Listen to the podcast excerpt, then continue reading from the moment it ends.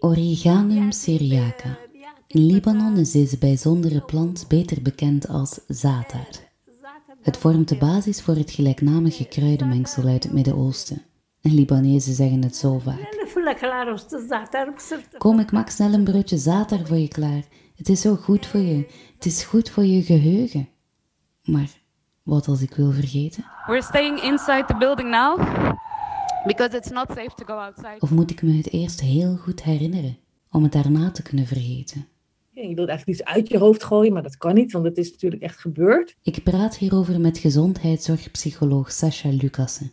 Normale ervaringen die komen je hersenen binnen en worden ergens achterin veilig opgeslagen in je lange termijn geheugen.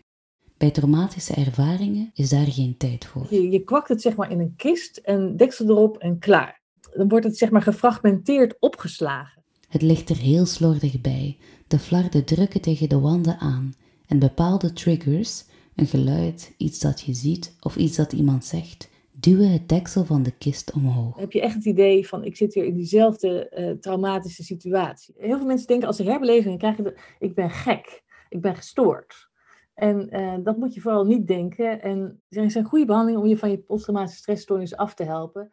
De kist in mijn hoofd dateert van 4 augustus 2020 in Beirut. Het deksel klapt open bij een laag vliegtuig, zware trillingen, een glascontainer die geledigd wordt, maar vooral bij storm. En, oh ja, ook bij kiekeboe.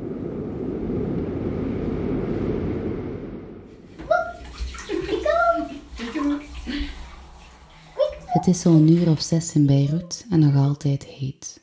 In de badkamer deb ik al plagend de haren van mijn zoon droog. Wat me volledig ontgaat, is de brand die een paar kilometer verderop woedt. Het aanzwellende vuur wordt op dat moment door duizenden mobieltjes gefilmd. Hun beelden zullen straks de wereld rondgaan in een netjes aan elkaar gemonteerde sequentie van onheil. Ik zal ze dwangmatig opnieuw bekijken, bij het slapen gaan, bij het wakker worden of daartussenin. Voorlaatste plaatje. Een paddenstoelwolk werpt een schaduw over de stad en onze badkamer. Laatste plaatje. Een krater. De barstende ramen van een kwart miljoen mensen. Maandenlang klik ik net te laat op mute. In mijn hoofd is de storm nu gaan liggen. Heel zelden waait er nog eens een briesje doorheen. En we eten nog altijd veel zater. Zelfs bij Belgische stoofpot. Zater bouwen zeker.